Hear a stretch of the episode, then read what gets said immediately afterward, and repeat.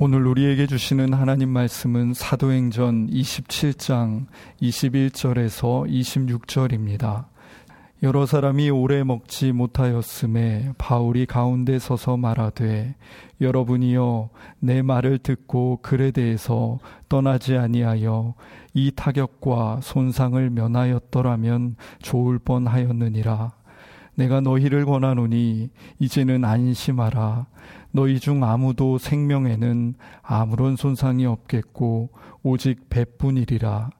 내가 속한 바 곧 내가 섬기는 하나님의 사자가 어젯밤에 내 곁에 서서 말하되 바울아 두려워하지 말라.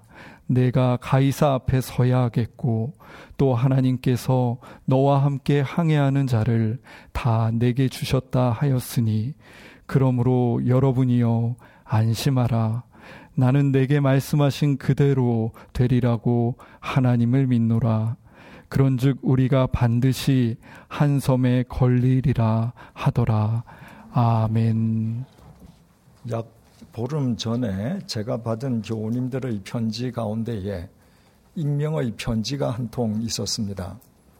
그 즈음에 익명의 편지는 그 편지가 유일했습니다. 따라서 그 편지 발신자는 제가 지금 언급하는 편지가 자신의 편지라는 사실을 아실 것입니다. 그분을 꼭 만나서 이야기를 직접 들어보고 싶습니다. 교회 전화로 연락 주시기를 당부드립니다. 익명의 교우님이어서 달리 연락 드릴 길이 없기에 이렇게 설교 시간에 공지하게 된 것에 대해서 교우님들의 양해를 부탁드립니다. 사도 바울은 알렉산드리아 배에 승선해 있는 사람들에게 하나님께서 당신의 사자를 통해 들려주셨던 하나님의 말씀을 증언했습니다. 그리고 바울은 그들에게 다음과 같이 선언했습니다. 본문 25절입니다. 그러므로 여러분이여 안심하라. 나는 내게 말씀하신 그대로 되리라고 하나님을 믿노라.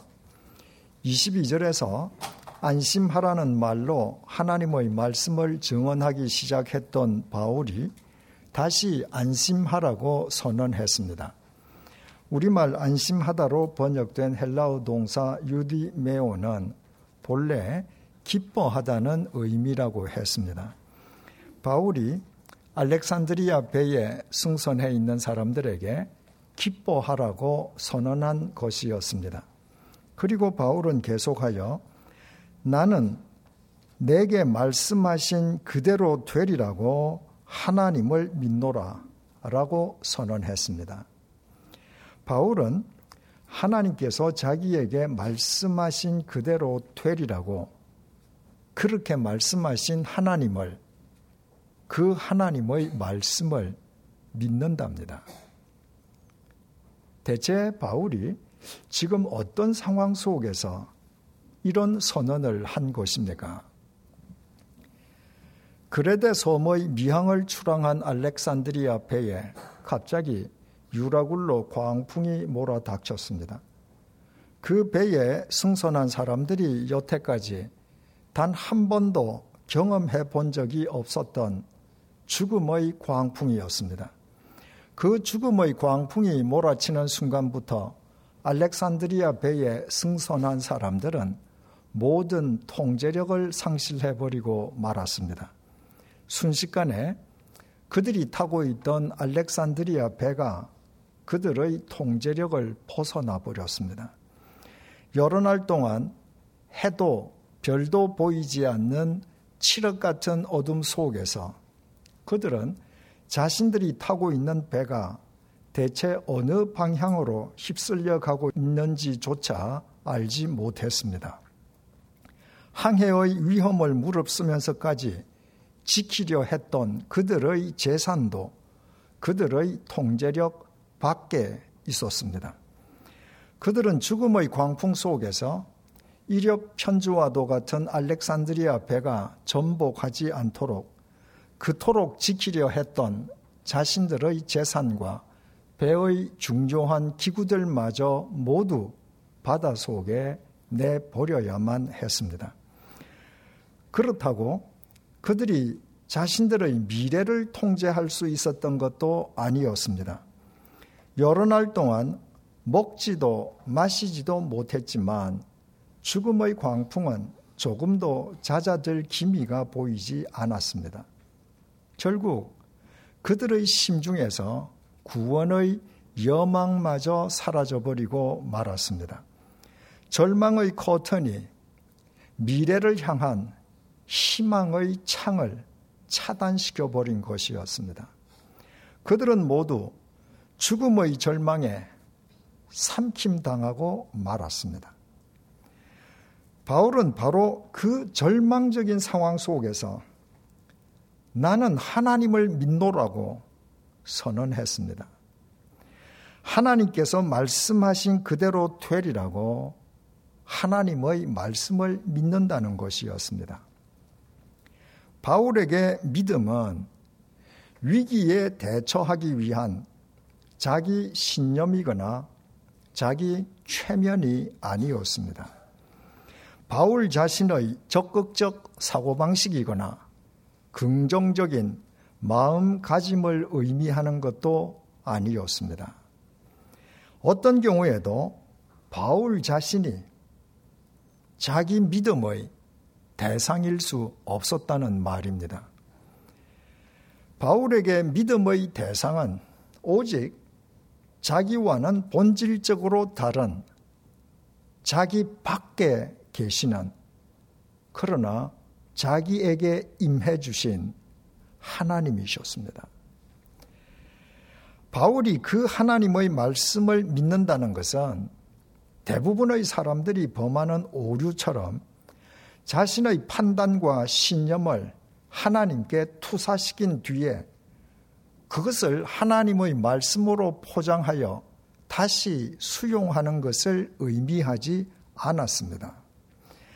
바울에게 하나님의 말씀은 자신의 판단이나 신념, 적극적 사고방식이나 긍정적 마음가짐과는 상관없이 그 원천이 오직 하나님만이신 말씀이었습니다.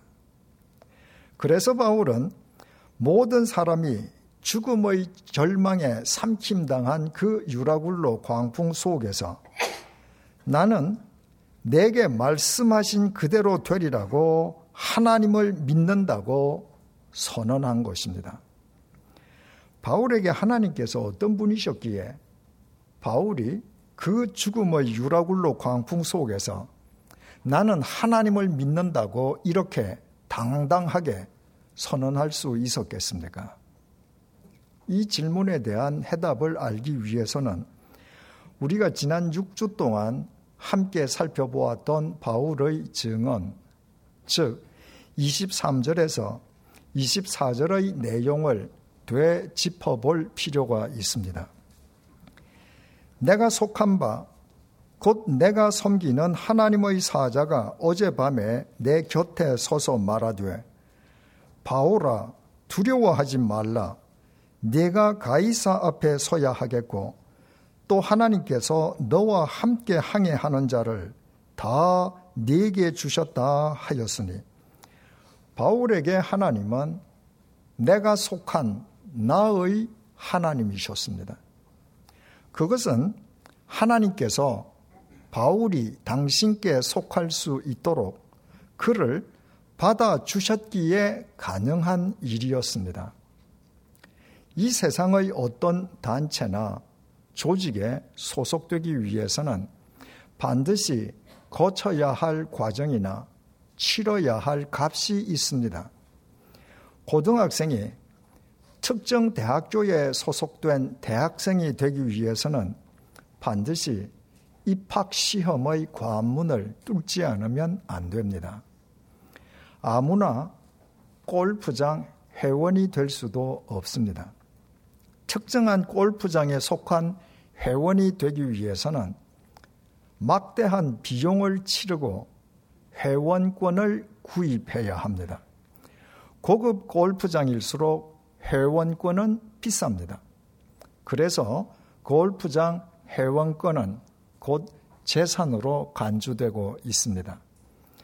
이와 같은 세상의 이치로 따지자면 도대체 더러운 죄인인 인간이 어떤 과정을 거치고 얼마마한 값을 치루어야 거룩하신 하나님께 속한 하나님 나라의 회원이 될 수 있겠습니까? 인간이 죽었다 깨어나기를 백번이나 거듭하고 온 천지를 값으로 치른다 한들 공동묘지에서 한 줌의 흙으로 끝나버릴 유한한 인간이 영원하신 하나님께 소속될 수 있겠습니까? 죄인인 인간이 거룩하고 영원하신 하나님께 속한다는 것은 애당초 불가능한 일입니다. 그런데도 바울이 하나님께 속한 하나님의 사람일 수 있었던 것은 그것이 가능하게끔 하나님께서 바울을 대신하여 값을 치러 주셨기 때문입니다. 당신의 독생자로 하여금 십자가의 제물이 되어 바울의 죄값을 대신 치르게 하심으로 바울이 하나님께 속한 하나님 나라의 회원이 되게 해 주신 것입니다. 그래서 바울에게 하나님은 언제나 내가 속한 나의 하나님이실 수 있었습니다. 바울에게 하나님은 또 내가 섬기는 하나님이셨습니다. 섬기다는 의미의 헬라어 동사 라트리오는 예배하다, 경배하다는 의미라고도 했습니다. 이것은 옛날에 노예가 주인을 섬길 때 사용되던 단어입니다. 노예는 무릎을 꿇고 주인의 발에 입맞춤으로 주인을 경배했습니다. 주인의 발 앞에 아예 납작 엎드리기도 했습니다. 노예가 그렇게 주인을 경배하는 순간에 노예 자신은 없어져 버립니다. 노예의 몸도 인격도 보이지 않고 보이는 것은 그 노예의 경배를 받는 주인뿐입니다. 그러므로 노예가 어디에서든 주인만 드러내 보이고 무엇을 하든 주인의 인격으로 생각하고 행동하겠다는 마음의 표시가 주인에게 무릎을 꿇어 주인의 발에 입맞추는 경배로 나타난 것입니다. 이처럼 헬라어 동사 라트리오는 섬기고 경배하는 대상의 유일성을 강조하는 단어입니다. 바울은 하나님을 섬기면서 세상도 섬기는 이중 플레이를 한 적이 없습니다. 그의 섬김과 경배의 대상은 복수거나 다수가 아니라 언제나 유일하신 하나님 한 분 뿐이셨습니다. 그 하나님만 인간이 당신께 속할 수 있게끔 인간이 치를 수 없는 값을 대신 치러주신 은혜의 하나님이셨습니다. 바울에게 그 하나님 이외의 그 누구, 그 무엇을 섬기고 경배한다는 것은 꿈에서조차 생각할 수 없는 일이었습니다. 더욱이 바울에게는 그 하나님만 섬기고 경배해야 할 보다 많은 이유들이 있었습니다. 바울이 속한 하나님, 바울이 섬기는 하나님은 당시 인간들을 지배하던 그리스 로마 신화 속의 그 어떤 신상들과도 같지 않았습니다.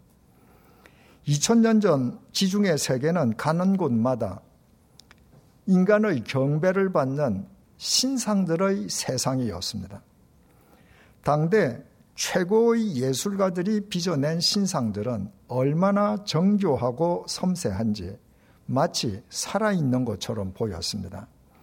그러나 그 모든 신상들은 어느 것 하나 예외 없이 시편 115편 5절에서 7절의 지적처럼 입이 있어도 말하지 못하며 눈이 있어도 보지 못하며 귀가 있어도 듣지 못하며 코가 있어도 냄새 맡지 못하며 손이 있어도 만지지 못하며 발이 있어도 걷지 못하며 목구멍이 있어도 작은 소리조차 내지 못하는 금속이나 돌덩이에 지나지 않았습니다. 하지만 바울이 속한 하나님, 바울이 섬기는 하나님은 바울에게 친히 말씀해 주시는 하나님이셨습니다. 바울이 하나님의 말씀을 듣기 위해 하나님을 찾아 나선 것이 아니었습니다. 만약 그래야만 했다면 죽음의 유라굴로 광풍에 휩쓸린 바울이 어떻게 어디로 하나님을 찾아 나설 수 있었겠습니까? 하나님께서는 눈부신 한낮에만 혹은 햇볕 따스한 봄날에만 말씀하시는 분이 아니었습니다. 하나님께서는 지중해 한가운데에서 죽음의 유라굴로 광풍에 휩쓸려 여러 날 동안 해도 별도 보이지 않는 칠흑 같은 어둠 속에 갇혀 있는 바울을 친히 찾아오셔서 그에게 말씀해 주셨습니다.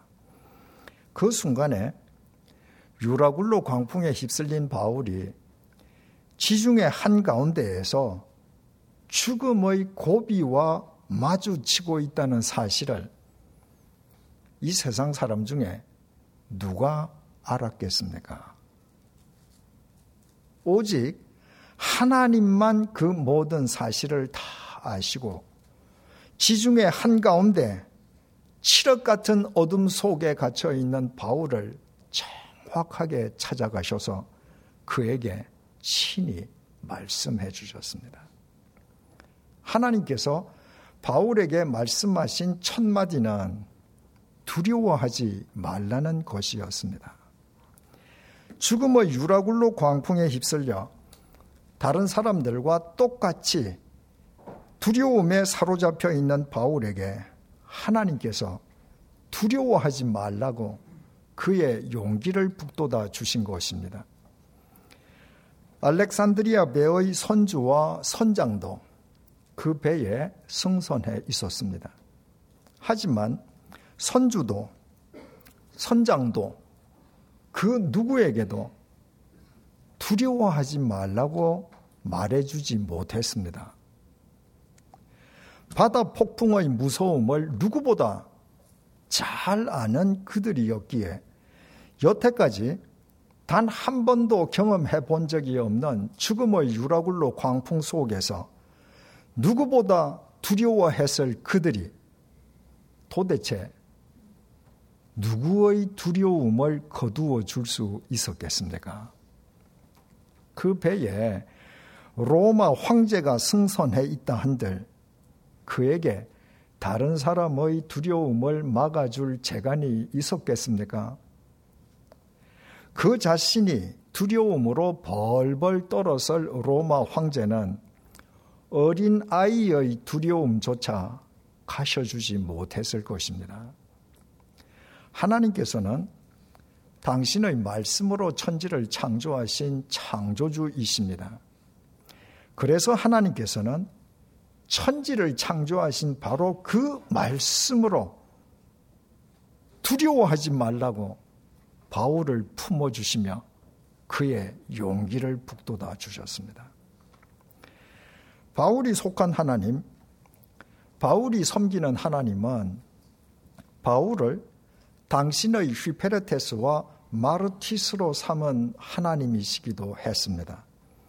바울은 남녀노소, 빈부, 귀천을 막론하고 이 세상 모든 사람을 위한 하나님의 휘페레테스와 마르티스였습니다. 바울이 제국의 심장 로마를 향해 아드라 무테노베로 가이샤라를 출항했다가 무라에서 알렉산드리아 배로 갈아탄 것도 하나님의 휘페레테스와 마르티스로 황제의 법정에 서기 위해 황제에게 상소했기 때문이었습니다. 그 바울이 지중해에서 유라굴로 광풍에 휩쓸려 죽음의 위기에 빠졌다고 해서 하나님께서 그 바울을 포기하거나 단념하시지 않았습니다.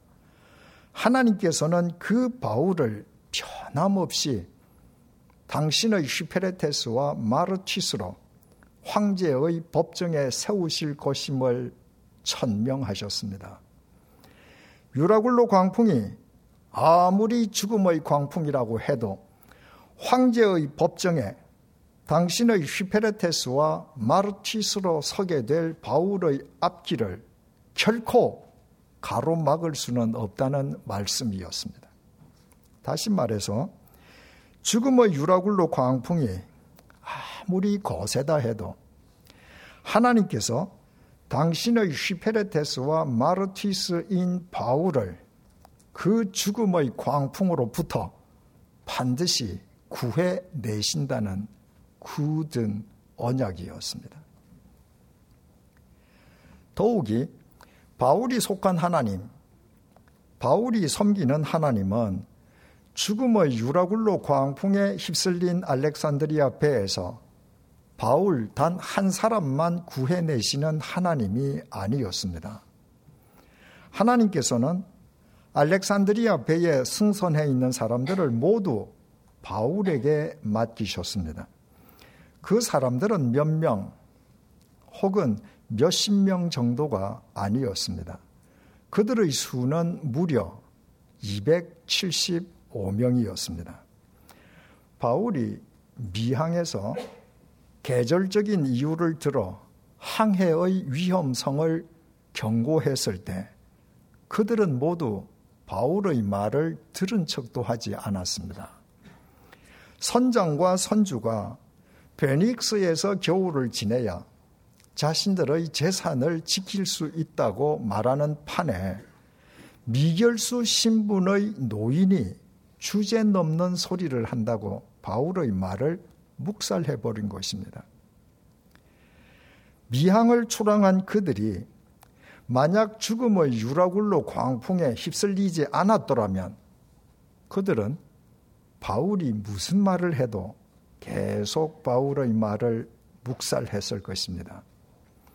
그러나 하나님께서는 죽음의 유라굴로 광풍 속에서 그들이 바울의 말을 듣지 않을 수 없도록 신비롭게 섭리하심으로 275명 전원이 바울 단 한 사람을 통해 구원받게 하셨습니다. 우리가 지난 6주 동안 확인해 보았던 이상과 같은 내용은 바울이 하나님께 하나님의 뜻이라고 투사시킨 바울 자신의 신념이나 판단이 결코 아니었습니다.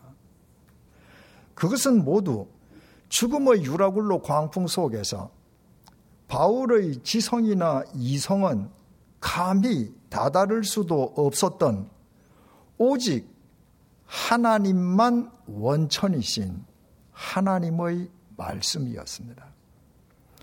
그 하나님의 말씀으로 채움받은 바울은 구원의 여망마저 상실한 채 죽음의 절망에 삼킴당한 사람들에게 확신에 찬 목소리로 선언했습니다. 그러므로 여러분이여 안심하라. 나는 내게 말씀하신 그대로 되리라고 하나님을 믿노라. 믿음의 참됨 여부는 믿음의 행위가 아니라 믿음의 대상에 의해 판가름 난다고 했습니다. 누구보다 열심히 믿는 것처럼 보여도 믿음의 대상이 고작 무당이 구판에서 좌지우지하는 잡신이라면 그 사람의 믿음이 참되고 바른 믿음일 리가 없습니다. 믿음의 대상이 자기 자신일 수도 없습니다. 자기 신념이나 자신의 적극적인 사고방식 혹은 긍정적인 마음가짐 자체가 바른 믿음일 수도 없다는 말입니다. 그런 믿음으로 그런 믿음의 소유자가 구원받을 리는 더더욱 없습니다. 우리에게 참된 믿음의 대상은 오직 우리 자신과는 본질적으로 다른 우리 밖에 계시는 그러나 우리에게 임해 주신 하나님 한 분이십니다. 하나님께서는 우리가 하나님 나라의 회원이 되는 데에 우리에게 집을 불가능한 값을 요구하시지 않았습니다. 오히려 죄인인 우리는 결코 치를 수 없는 값을 당신의 독생자로 하여금 십자가의 제물로 대신 치르게 하심으로 우리에게 하나님의 자녀가 되는 권세를 거저 주셨습니다. 그래서 그 하나님 한 분만 우리의 섬김과 경배를 받으시기에 합당한 분이십니다. 그렇다고 하나님께서 가만히 가부좌 틀고 앉아서 아무 반응도 없이 우리의 경배를 받기만 하는 분이신 것도 아닙니다. 하나님께서는 우리에게 친히 말씀해 주시는 로고스이십니다. 하나님께서는 백주의 대낮뿐 아니라 칠흑 같은 어둠 속에서도 우리에게 말씀해 주십니다. 따스한 봄날에는 말할 것도 없고 엄동설한의 한겨울에도 우리에게 말씀해 주십니다. 감미로운 미풍 속에서도 이 세상의 모든 것을 썰어버리는 죽음의 유라굴로 광풍 속에서도 우리에게 말씀해 주십니다. 우리가 예배당에서 예배 드릴 때뿐만 아니라 이 세상 아무도 모르는 외딴 곳에 우리가 버려져 있어도 하나님께서는 우리를 정확하게 찾아오셔서 우리에게 말씀해 주십니다. 그리고 이 세상의 온갖 두려움에 사로잡혀 떨고 있는 우리에게 두려워하지 말라며 당신의 말씀으로 우리를 품어주시고 우리의 용기를 북돋아 주십니다. 더욱이 하나님께서는 세상에서 내 세울 것이라고는 아무것도 없는 우리를 당신의 소중한 휘페레테스와 마르티스로 삼아 주셨습니다. 우리가 하나님의 휘페레테스와 마르티스로 살아가는 한 하나님께서는 이 세상의 그 어떤 죽음의 유라굴로 광풍 속에서도 우리를 반드시 지키고 책임져 주십니다. 더 놀라운 사실은 하나님의 휘페레테스와 마르티스인 우리가 가는 곳마다 우리가 인식하지도 못하는 가운데 하나님께서는 언제나 우리를 통해 시간과 공간을 초월하여 묻 사람을 살려내고 계신다는 사실입니다. 그러므로 우리 역시 바울처럼 그 하나님을 믿을 수밖에 없습니다. 하나님을 믿는 것은 곧 하나님의 말씀을 믿는 것입니다. 그리고 하나님의 말씀을 믿는 것은 하나님의 모든 말씀이 그 어떤 죽음의 유라굴로 광풍 속에서도 반드시 성취됨을 믿는 것입니다. 따라서 우리도 바울처럼 그 하나님만 우리 믿음의 대상으로 모시고 살지 않을 수 없습니다. 혹 죽음의 유라굴로 광풍에 지금 휩쓸려 있습니까? 그래서 인생의 모든 통제력을 상실해 버렸습니까? 재산을 포함해서 그동안 중요하게 여겨왔던 모든 것마저 다 이러셨습니까? 온 사방이 칠흑 같은 어둠이어서 미래를 향한 출구조차 찾을 길이 없습니까? 이미 죽음의 절망에 삼킴 당하셨습니까? 그렇다면 우리 모두 오늘 본문의 말씀에 귀를 기울이십시다. 우리에게 몰아닥친 유라굴로 광풍이 아무리 죽음의 광풍처럼 모질고 거세어도 그 광풍은 하나님께서 우리를 더 강하게 세워주시려는 생명의 폭풍임을 잊지 마십시다. 그러므로 지금이야말로 더욱 하나님을 믿을 때입니다. 더욱 하나님의 말씀을 믿을 때입니다. 하나님의 말씀은 시간과 공간을 초월하여 반드시 성취됨을 더더욱 믿을 때입니다. 바로 지금이 우리 믿음이 한 단계 더 상승할 때입니다. 지난 5월 첫째 주일 사부 예배 시간 기도자는 조성빈 청년이었습니다. 그 청년의 기도 중에 이런 내용이 있었습니다. 세상의 벽이 나를 가로막고 괴로운 일들에 가슴이 찢어집니다. 그러나 주님께서 벽을 계단으로 만들어 주시고 내 가슴 속 찢어진 틈새에 꽃을 심어 주실 것을 믿습니다. 그렇습니다. 이 세상의 온갖 벽이 우리의 앞길을 가로막고 있고 괴로운 일들에 우리의 가슴은 하루에도 몇 번씩이나 찢어져 내립니다. 그러나 이 세상 그 누구도 우리를 거들떠보거나 우리에게 도움의 손길을 내밀어 주지 않습니다. 갈갈이 찢어진 우리의 가슴을 봉합해 주려는 사람도 없습니다.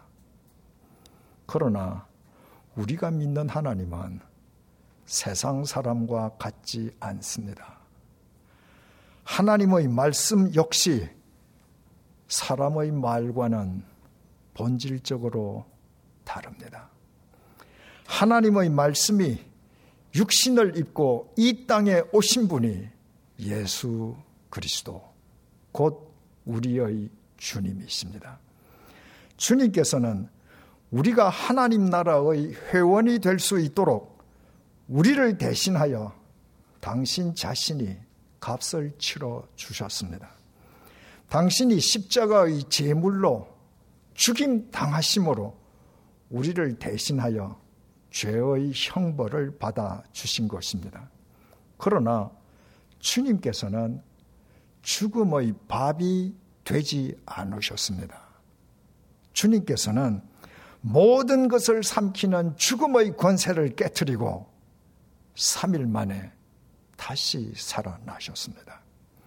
그 주님께서는 우리의 앞길을 가로막고 있는 세상의 벽을 계단이 되게 해 주심으로 우리에게 유라굴로 광풍이 몰아닥칠 때마다 오히려 우리의 믿음이 한 단계씩 더 상승되게 해 주십니다.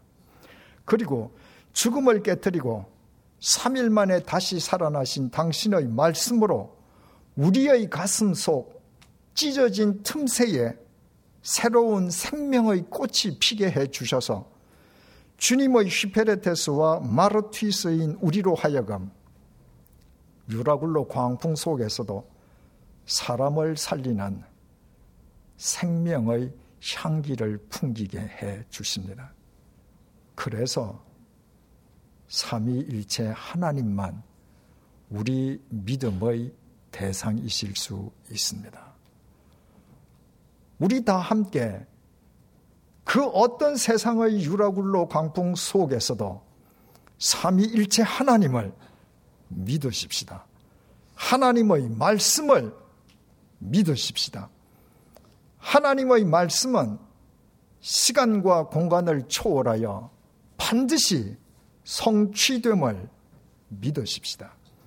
믿음의 참됨 여부는 믿음의 행위가 아니라 믿음의 대상이 누구냐에 의해 판가름 납니다.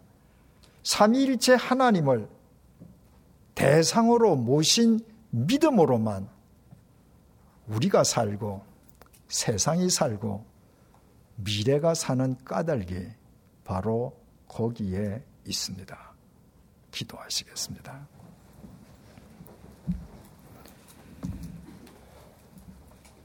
바울은 배부르고 편안한 상태에서 나는 하나님을 믿는다고 고백한 것이 아니었습니다.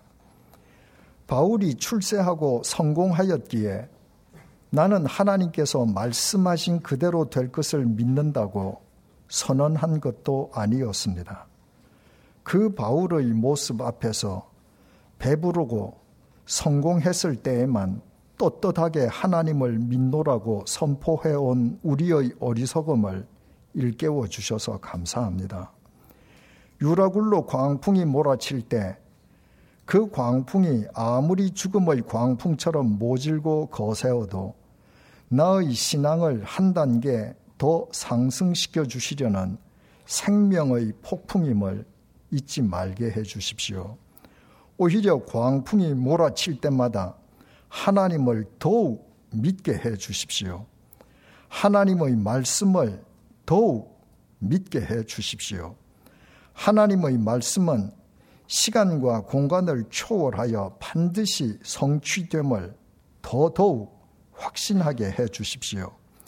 그리하여 우리의 앞길을 가로막는 세상의 벽이 우리의 믿음을 상승시켜주는 계단이 되게 해 주십시오.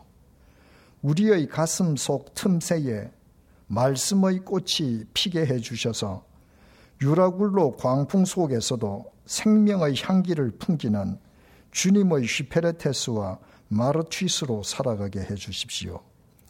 믿음의 참됨 여부는 믿음의 행위가 아니라 믿음의 대상에 의해 가려짐을 마음속에 새기고 우리의 코끝에서 호흡이 멎는 순간까지 오직 삼위일체 하나님만 우리 믿음의 대상으로 모시고 살아가게 해 주십시오. 예수님의 이름으로 기도드립니다. 아멘.